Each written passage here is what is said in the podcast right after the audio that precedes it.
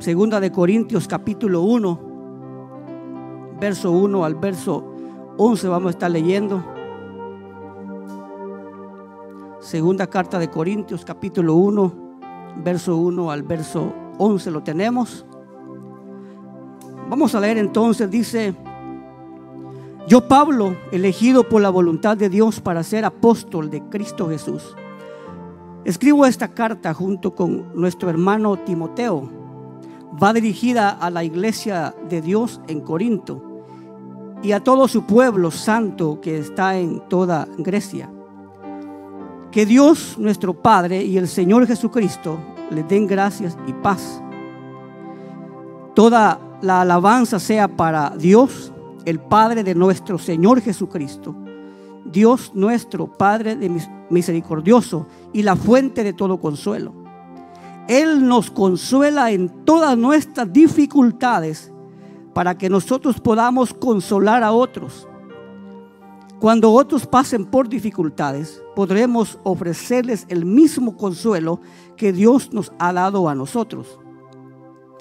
Pues cuanto más sufrimos por Cristo, tanto más Dios nos colmará de su consuelo por medio de Cristo. Aun cuando estamos abrumados por dificultades, es para el consuelo y la salvación de ustedes pues cuando nosotros somos consolados, ciertamente los consolaremos a ustedes. Entonces pueden soportar con paciencia los mismos sufrimientos que nosotros. Verso 7. Tenemos la plena confianza de que al participar ustedes de nuestros sufrimientos, también tendrán parte del consuelo que Dios nos da. Amados hermanos, pensamos que tienen que pasar, pensamos que tienen que estar al tanto de las dificultades que hemos atravesado en la provincia de Asia.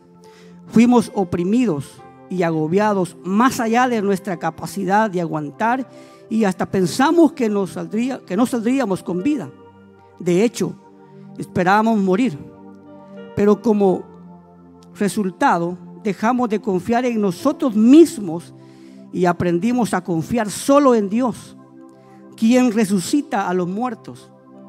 Y efectivamente Él nos rescató del peligro mortal y volverá a hacerlo de nuevo. Hemos depositado nuestra confianza en Dios y Él seguirá rescatándonos. Y ustedes nos están ayudando a orar por nosotros. Entonces mucha gente dará gracia porque Dios contestó bondadosamente tantas oraciones por nuestra seguridad. Amén. Vamos a orar que el Señor nos hable. Padre, te damos gracias, Señor, esta tarde por la oportunidad que tenemos de estar delante de ti, Señor, y poder adorarte con la libertad que lo hacemos, Padre, en este lugar. Padre, gracias porque podemos levantar nuestras manos, expresarte lo bello, lo maravilloso, lo grandioso que tú eres, Señor. Gracias por tomarnos en cuenta desde antes de la fundación del mundo, Señor. Y ahora, Padre, venimos también delante de ti a que nos hables a través de tu palabra, Señor. Porque es ahí donde encontramos el consuelo para cualquier dificultad en nuestra vida, Señor. En el nombre de Jesús, Señor, te lo pedimos y te damos gracias, Señor. Amén y amén. Pueden sentarse, hermanos. Recibe un saludo de nuestro pastor también. Él estuvo predicando los primeros dos cultos. Él siempre está pendiente de todo esto. Así que un saludo también de parte de él. Bueno, ¿cuántos, ¿cuántos hemos sido consolados hoy? En la alabanza, en la oración. Hemos sido consolados mutuamente porque tanto el que ora como el que recibe la oración también es consolado. Pero pensando en hoy, el Señor me hablaba en la profecía y, cómo Dios es bueno, este, Dios, es que nuestro Dios es, Él tiene todo, él, prepara todo. Y hoy, por la porción que hemos leído, quisiera compartir eh, una porción muy conocida por todos, pero eh, voy a hablar un poquito acerca de lo que estaba pasando en esta carta, un poquito del contexto. Y Pablo empieza eh, haciendo defensa a su apostolado, ¿verdad? Porque aún en los Corintios había muchos que no validaban el apostolado de Pablo, porque no habían dado con Jesús. Pero Pablo empieza diciendo que él es apóstol de Jesucristo, llamado por él mismo. Entonces cuando él hace eso es porque habían creyentes que no validaban eh, el, apostolado y habían también otros falsos profetas que andaban queriendo decir que eran apóstoles. Entonces él aquí empieza diciendo que es un verdadero creyente, cómo es un creyente. Y por eso el tema le puse el consuelo que consuela a otros. El consuelo que consuela a otros. Y la porción que leíamos lo dice. Entonces, ¿qué significa consuelo? Eh, consuelo, es sensación, alivio experimentada cuando, cuando cesa o remite un dolor eso se llama consuelo cuando hay algo, cuando alguien te da una palabra y, esa palabra trae consuelo, trae esperanza a tu vida, trae aliento, trae alivio, trae contento, trae gozo, trae júbilo, trae, quita el dolor y las penas. Hay palabras que se las dicen a uno y que a uno sabe que esa palabra te quitó el dolor, la angustia, algo pasó en esa palabra. Entonces, yo quiero que te quede en el corazón lo siguiente, y es que todo consolado se convierte en un consolador. Esto es lo más importante de nuestras pruebas o tribulaciones. No solo somos refinados a través de ellas, sino que al final nos convertimos en ministros de la consolación. A veces por las dificultades, por las luchas, aflicciones, a veces al no entender esto cambiamos lo eterno por lo pasajero. A veces las luchas se han llevado a gente a alejarse de Dios, a alejarse de la iglesia, a alejarse de quizá a dejar un privilegio, a dejar eh, un eh, liderazgo, a dejar lo que Dios le ha dado. Por no entender que las aflicciones tienen un propósito. La aflicción no solamente porque a Dios se le antojó afligirte, sino porque tiene un propósito y es que te conviertas en un ministro de consolación. Fíjese que ¿quiénes somos los que entendemos más al inmigrante cuando llega a este país? Aquí todos llegamos como inmigrantes, cruzamos la frontera, ¿verdad? Todos atravesamos el desierto y, y cuando llega alguien de nuestros países, lo entendemos cuando nos empieza a contar lo que sufrió, lo que padeció, hambre, sed, frío y maltrato. Y uno dice, pues yo padecí lo mismo, y yo sufrí lo mismo. Yo lo entiendo porque yo pasé, lo mismo. Pero usted le pregunta a un joven nacido acá, ¿verdad? Jamás le va a poder comprender lo que, uno atravesó, porque ellos no, no comprenden esto, no entienden eh, eh, a cabalidad realmente lo que sus padres pasaron. Entonces, el que ha sido afligido puede entender más bien al que está afligido. Yo puedo entender al inmigrante, puedo entender cuando un familiar pierde, cuando alguien pierde un familiar y yo voy a, consolarle, a llevarle palabras de aliento, yo puedo entenderle cuando yo he perdido a un familiar. Se hace como más fácil poder decirle, lo siento mucho, entiendo tu dolor y uno orar por él. Cuando alguien está enfermo o ha pasado enfermedad es más fácil entender a las personas. Cuando alguien se ha quedado desempleado, cuando alguien ha pasado económicamente momentos difíciles, se le es fácil entender a alguien que le cuenta su problema. Cuando, por ejemplo, usted le pregunta a los jóvenes que nacieron en un hogar ya con millonario, ellos no entienden nada de pobreza, no entienden nada de economía, ellos, bueno, sí de economía, no entienden nada de, de la escasez, a ellos no saben qué es escasez. Pero aquel que, quizás ahora es millonario, pero vivió escasez, puede entender a alguien que está viviendo ahora mismo escasez. Los, que, los matrimonios que hemos pasado un buen tiempo, ya quizás 20, 15 años, entendemos a los nuevos matrimonios, ¿sí o no? Uno dice, pobrecito, a este lo que le va a pasar, ¿verdad? Uno lo entiende porque uno pasó también el proceso de, de un matrimonio, cuando son a los padres nuevos que anda con el niño que su primer hijo no, no hay dónde ponerlo. Y uno dice, no, este ya le va a pasar, y ya el, segundo, ya, ay, que llore, déjalo. Porque uno entiende, porque ya usted ha pasado por esto.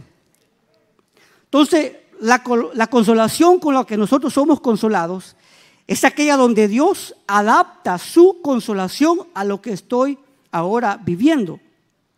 Dice el libro de Hebreos 2.18. debido a que Él mismo ha pasado por sufrimientos y pruebas, puede ayudarnos cuando pasamos por pruebas. Quien te entiende más en el momento difícil es el mismo Cristo, porque Él fue, Él pasó dificultades, aflicciones, luchas, tentaciones, fue menospreciado. Él te entiende más, porque Él es el que pasó todo esto. Imagínense que, o sea, las dificultades, las dificultades son un recurso de Dios para prepararte y formar tu carácter, para desarrollarte. Las dificultades son un recurso de Dios para tu desarrollo. Es por eso que tú no puedes empezar a quejarte por las dificultades como creyente. Porque a veces uno llega al punto de que, ay, otra vez. Me quedé sin trabajo, otra vez. Eh, estoy pasando esto en la familia, otra vez. No, lo que Dios está es afinándote. Porque hay cosas que tienen que ser afinadas en ti. Y Dios usa este recurso para eso.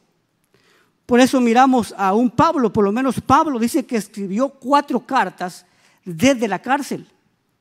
¿Usted imagínase a, a alguien escribiendo cartas desde la cárcel? Para poder consolar a los que estaban afuera. Porque había muchos que estaban fuera de unas rejas, pero estaban encarcelados en lo espiritual, en su vida. Y Pablo de la cárcel escribe para dar consuelo a los que estaban afuera. Entonces aquí nos damos cuenta de que el consuelo Dios lo usa para tu bendición. Yo no sé qué estás pasando hoy mismo. Yo no sé qué estás atravesando. Pero lo que estés atravesando, Dios lo puede usar para tu beneficio.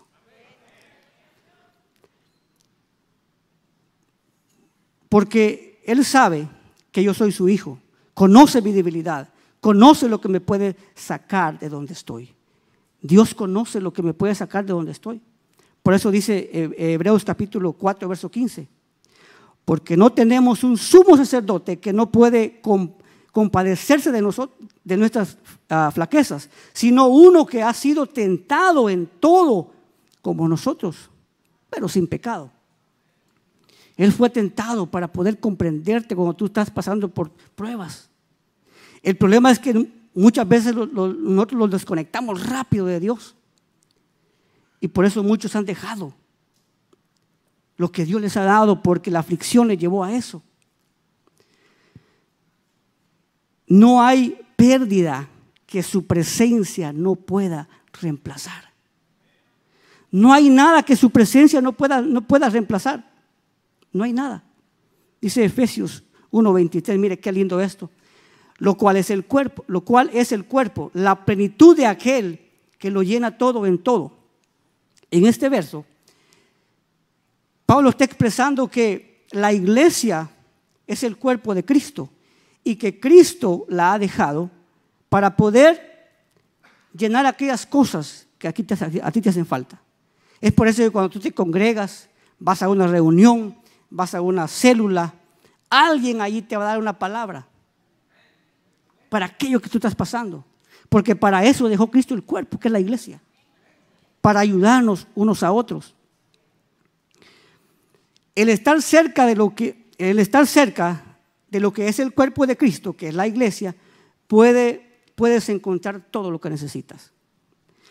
No hay vacío que su suficiencia no pueda llenar. El Señor es suficiente, pero a veces pensamos, nadie me entiende. A veces decimos, nadie me entiende, nadie me ha visitado, estoy enfermo y nadie vino a verme. Sin comprender que el Señor es suficiente para tu problema. El Señor es suficiente para tu problema. A veces nos quejamos por, por, por gusto, decimos. Estamos pensando que, ay, que la hermana, mi, mi mejor amiga no viene. Olvídate de tu mejor amiga. Tu mejor amigo es Cristo. Tu mejor amigo es Cristo. A veces estamos más preocupados porque la amiguita no viene a visitarme. Déjala que no venga, hombre. Mire, dile Señor, tú eres el que llenas todo en mi vida. Segunda de Corintios 12, 10 dice, por eso me regocijo en, en, debilidades, en insultos, en prevaricaciones, en persecuciones, en dificultades, que sufro por Cristo, porque cuando soy débil, entonces soy fuerte. ¿Cuándo es que usted busca más a Dios? En la dificultad. ¿Cuándo es que entendemos más la palabra? En la dificultad. ¿Cuándo es que saboreamos más leer la Biblia? En la dificultad. ¿Cuándo es que usted se goza más en la oración? En la dificultad. Cuando usted sabe que necesita respuesta y que nadie se la puede dar, solamente Dios. Y usted empieza a gozarse en la palabra porque ahí empieza a encontrar la respuesta que usted tanto está buscando. Y sobre todo no hay dolor que su misericordia no pueda aliviar. Su consolación es única. Si tú has atravesado aflicciones y has sido consolado por Dios, tú te volverás un ministro de la consolación. Que cuando hables a alguien, que la gente va a querer hablar contigo, va a decir, no, no, no, yo quiero hablar con, mi hermana Julana porque cada palabra que esa mujer da, esa palabra, algo tiene ella, sí, pues ya ha pasado por aflicciones, ya ha pasado por, por tantas luchas, ya ha enfrentado, hermanos, ya ha enfrentado enfermedades, escasez en el matrimonio, ha enfrentado todo. Cuando esa mujer da una palabra o ese hombre, algo trae esa palabra. ¿Por qué? Porque ya ha sido consolada o consolado por Dios. Imagínense lo que Pablo dice, el Dios de toda consolación. A veces estamos esperando consuelo de alguien que nunca te lo va a dar, pero Dios, Él siempre está pendiente de eso. Cuando ya consuelas sin, egoísmo, ya te has graduado. ¿Qué, ¿Qué significa eso? a veces consolamos, pero todavía como que no es así de, verdad, ¿verdad? Te siento mucho. Siento tu dolor. Ya no es consuelo. Cuando no te alegras porque alguien le ha ido bien, dices, oh, qué bueno hermano que te yendo bien, pero tu corazón dice, ay Dios, y a mí no me va bien. Cuando ya consuelas, das una palabra de aliento, sin egoísmo es porque ya te graduaste. Algo pasó en tu vida. Ya no eres el mismo. Ya la gente va a querer, te, busca en el culto, dice el hermano, ¿dónde está? Hoy no vino y se preocupan porque hay una palabra que siempre le das. Porque ya lo haces sin egoísmo. Ya sufriste muchas cosas. Ya no te duele consolar a otros, lo, lo haces con el corazón porque sabes que el consuelo que Dios te dio a ti, tú lo puedes transmitir a otro ya lo haces porque es lo que el Señor desea que hagamos. ¿De qué personas recibimos el consuelo emocional, eh, personal y espiritual? Número uno, de aquellos que han eh, atravesado y caminado el camino de la angustia. De ellos nosotros encontramos una palabra de consuelo, en aquellos que ya han caminado y atravesado el camino de la angustia, de los que están atravesando momentos difíciles, y es lo que les decía, que Pablo escribió las, por lo menos cuatro cartas, dice que Filipenses, Colosenses, Efesios y Felimón lo escribió de la cárcel.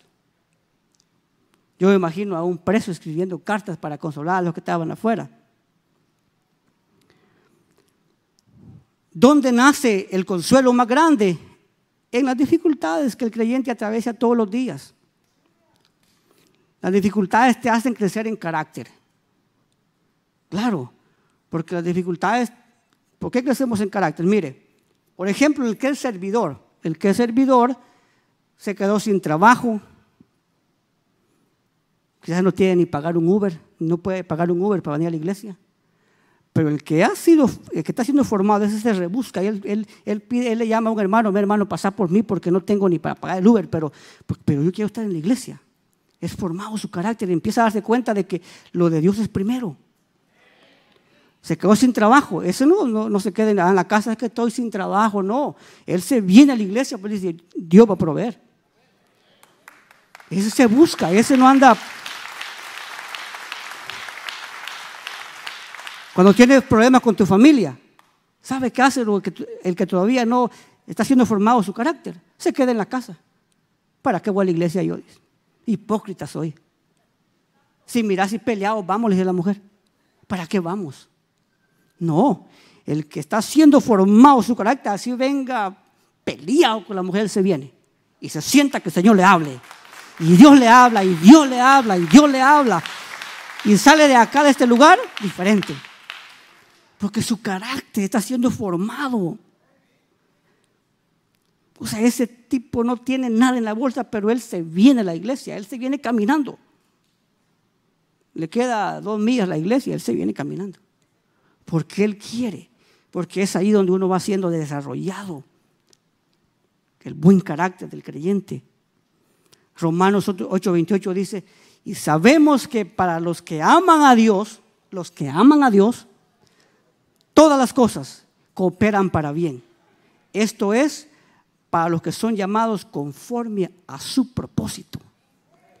O sea que en las aflicciones, todo lo que te pasa te ayuda a bien.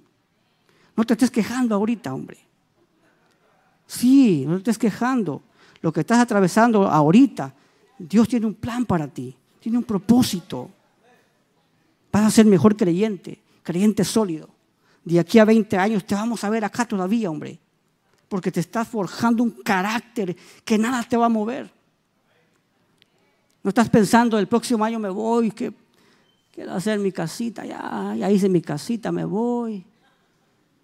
A otro estado porque allá está mejor la vida. Dicen que allá todo está más barato. No, tú, tú no piensas así. Tú dices, yo quiero permanecer aquí porque tu carácter está siendo formado. Si no hemos sido consolados, difícilmente podremos consolar a otros.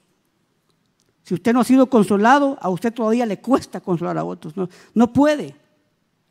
Las grandes palabras sabias no salen por casualidad, sino de una vida de consuelo. Usted ve aquí a gente aconsejar que Dios mío, una palabra y otra, y esto porque la han recibido en los momentos difíciles de ellos y ya las tienen metidas aquí en el corazón las palabras, porque han sido desafiados. Ya no caminan por caminar, ya saben que lo que viene es porque Dios tiene un plan para ellos. No se preocupan, ellos no se preocupan. Si como servidor el Señor no me llamó este año a, coordinar, por ejemplo, ellos, se, ellos saben para dónde van. Ellos saben quién son, porque su carácter está siendo formado.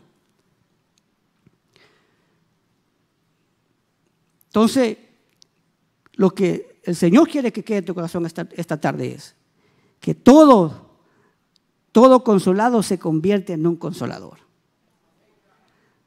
Todo consolado se convierte en un consolador. Y esto es lo importante de, lo que el Señor hoy nos está hablando. Que no importa lo que estés atravesando hoy. El Señor tiene para ti grandes cosas. Entonces el Señor usa esto como una herramienta. ¿Ah? El, oro, el oro es pasado por qué? Por el fuego. El oro es caro, ¿verdad? El oro es carísimo, pero es pasado por el fuego. ¿Para qué? Para probarlo si de verdad es, oro eh, o es imitación, ¿verdad? Como las cadenas que comprábamos nosotros antes, ¿verdad? ¿Se recuerdan? Barata llegaban a vender y uno emocionado por la cadena, ¿verdad? en 50 dólares te la doy. Y uno dice, Dios, y vale 600, decía el que te la vendía. Pero cuando te la ponía, te quedaba verde acá, mira. Así hay muchos que no quieren ser probados por el Señor. Que todavía los meten al fuego y salen verdes. sí, porque eso es lo que hace la aflicción. El Señor lo usa para preparar tu carácter, para formarte, para ser mejor esposo mejor esposa, mejor padre, mejor hijo, para ser mejor empleado, mejor empleador. Para eso te, son las aflicciones, no es para otra cosa. A veces los quejamos porque no conocemos los propósitos de Dios. Pero dice que los que aman a Dios, todas las cosas, todas les ayuda para bien. Todas, no dice algunas, todas dice. Entonces ahí, ahí va las dificultades, las luchas, las, la escasez, que hasta quedarte sin trabajo, sin apartamento, eh, problemas con los hijos, todo te ayuda para bien. Los que tenemos problemas con los hijos, ¿qué hacemos? ¿Alguien sabe qué hacemos cuando hay problemas con los hijos? Empezamos a leer, ¿verdad? Acerca de cómo crear hijos. ¿Qué hace ahí Dios?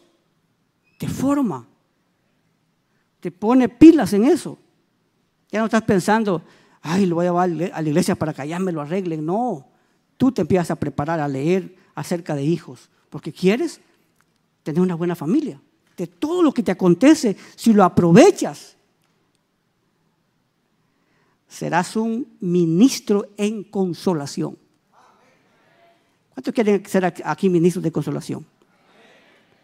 De esos que hay un problema, llamen al hermano Julano porque ese hermano tiene, tiene palabra. Llámelo, llámelo que venga, porque él, él le va a dar palabra a esta mujer. Eh, convirtámoslos en ministros de consolación, porque eso es lo que Dios quiere. Ya no te quejes entonces. A veces los amigos dicen, ¿por qué la gente a mí no, no me da palabra de consuelo? Sí, porque pues todavía tú no has recibido el consuelo de Dios. Porque es ahí donde empieza todo. Cuando recibimos el consuelo de Dios, nosotros empezamos a consolar a otros. Pero has venido a un buen lugar acá, donde aquí puedes salir con ese Señor en tu corazón, que te va a empezar a preparar. Quizás tu familia está a punto de, terminar, pero hoy el Señor aquí puedes, puedes salir con, una, con ese Cristo en el corazón y vas a aprender a cómo tener una buena familia, a cómo ser un buen padre. Pero necesitas esa relación con el Señor. Entonces, convirtámoslos en qué? En consoladores. No nos quejemos por lo que estamos atravesando. Porque a los que aman a Dios, todas las cosas nos ayudan para bien. Te has quedado sin trabajo, algo Dios está probando ahí. Quizás todavía llegas al trabajo tarde. Quizás no tienes un buen hábito. Quizás todavía le respondes mal a tu patrón. Quizás todavía, eh, no sé, algo Dios está haciendo contigo. Entonces dice, Señor, si esto es un proceso, ayúdame, que quiero pasarlo bien. Quizás en tu hogar tenés problemas, algo Dios está quitando ahí. Porque Dios usa al matrimonio como un cincel, dice. ¿Y qué es lo que hace un cincel? Lo que saben de construcción. Quitar las cosas, ¿verdad? Que hay pegadas en el cemento, ¿verdad? Eso es lo que hace un cincel. Entonces Dios muchas veces está usando ese problema para hacerte mejor creyente. Amén. Si estamos nuestros ojos, vamos a orar. El tiempo se pasó, pero si el Señor te habló esta tarde, yo no sé qué estás atravesando hoy, tú en este momento, yo no sé qué estás pasando, no sé cuál sea tu dificultad, no sé cuál sea tu angustia. De repente tienes a un hijo, a una hija, a tu mamá, esposa enferma o esposo, estás sin trabajo quizás, o económicamente no estás bien y estás atravesando un momento muy difícil. Recuérdate, Dios usa las dificultades como un recurso para formar tu carácter y desarrollarte en un buen hombre de Dios o mujer de Dios. Dile, Señor, ayúdame que si estoy pasando alguna dificultad, Señor, dile. Si es para formar mi carácter, Señor, para, para desarrollar como hombre y mujer tuya, Señor, ayúdame a pasarlo. Guárdame de no fallarte, guárdame de no salir huyendo. Guárdame de no quejarme, Señor. Ayúdame a aceptar, Señor, aquellas cosas que quizás por un propósito las estoy enfrentando, Señor. Quizás todavía no soy un, buen esposo. Y esto me está llevando a, a leer más, a prepararme, a leer libros de cómo ser un buen esposo o una buena esposa. Quizás todavía no soy la mujer, dile hermana, la del Proverbio 31. Quizás todavía me falta mucho y Dios me está haciendo pasar esto para prepararme, para desarrollar un buen matrimonio. Quizás como hijo tienes problemas también con tus padres. Tómalo como un desarrollo y Señor, ayúdame a, a desarrollar un buen carácter. Mientras oramos, yo quiero hacer dos invitaciones. La primera es, si aquí hay algún amigo que nunca ha conocido el amor de Dios, ignora qué es el amor de Dios. Y quisiera ahora tener a ese Cristo que te consuela, que te fortalece. Hoy puedes hacerlo levantando tu mano, yo voy a orar por ti. Si tú quieres aceptarle por primera vez, levanta tu mano y quiero orar por ti. O quizás siendo creyente, la dificultad te hizo dejar lo que tenías, te alejaste de Dios y ahora estás sufriendo las consecuencias. Vuélvete al Señor. Él está con los brazos abiertos, esperándote. Así que si quieres reconciliarte o aceptarle por primera vez, levanta tu mano y quiero orar por ti. Ven aquí al frente, queremos orar por ti. No dejes pasar mucho tiempo, porque la dificultad lo que está haciendo es desarrollarte una vida o un buen carácter. No dejes pasar mucho tiempo. Quizás tu matrimonio ahorita está fracasado. El Señor puede restaurarlo, levantarlo en el nombre de Jesús. Pero tienes que tomarte una decisión de buscar a Dios. ¿Alguien quiere hacerlo? Puede levantar su mano. Queremos orar por usted. Y quiere reconciliarte o aceptarle. Si no lo hay, oramos todos juntos. Señor, te damos gracias. Señor, gracias por tu palabra, Señor. Gracias porque nos hablas. Ayúdanos a ser ministros de consolación, Señor. Que todo aquello que atravesamos, Señor amado, nos pueda servir, Señor, para tus propósitos.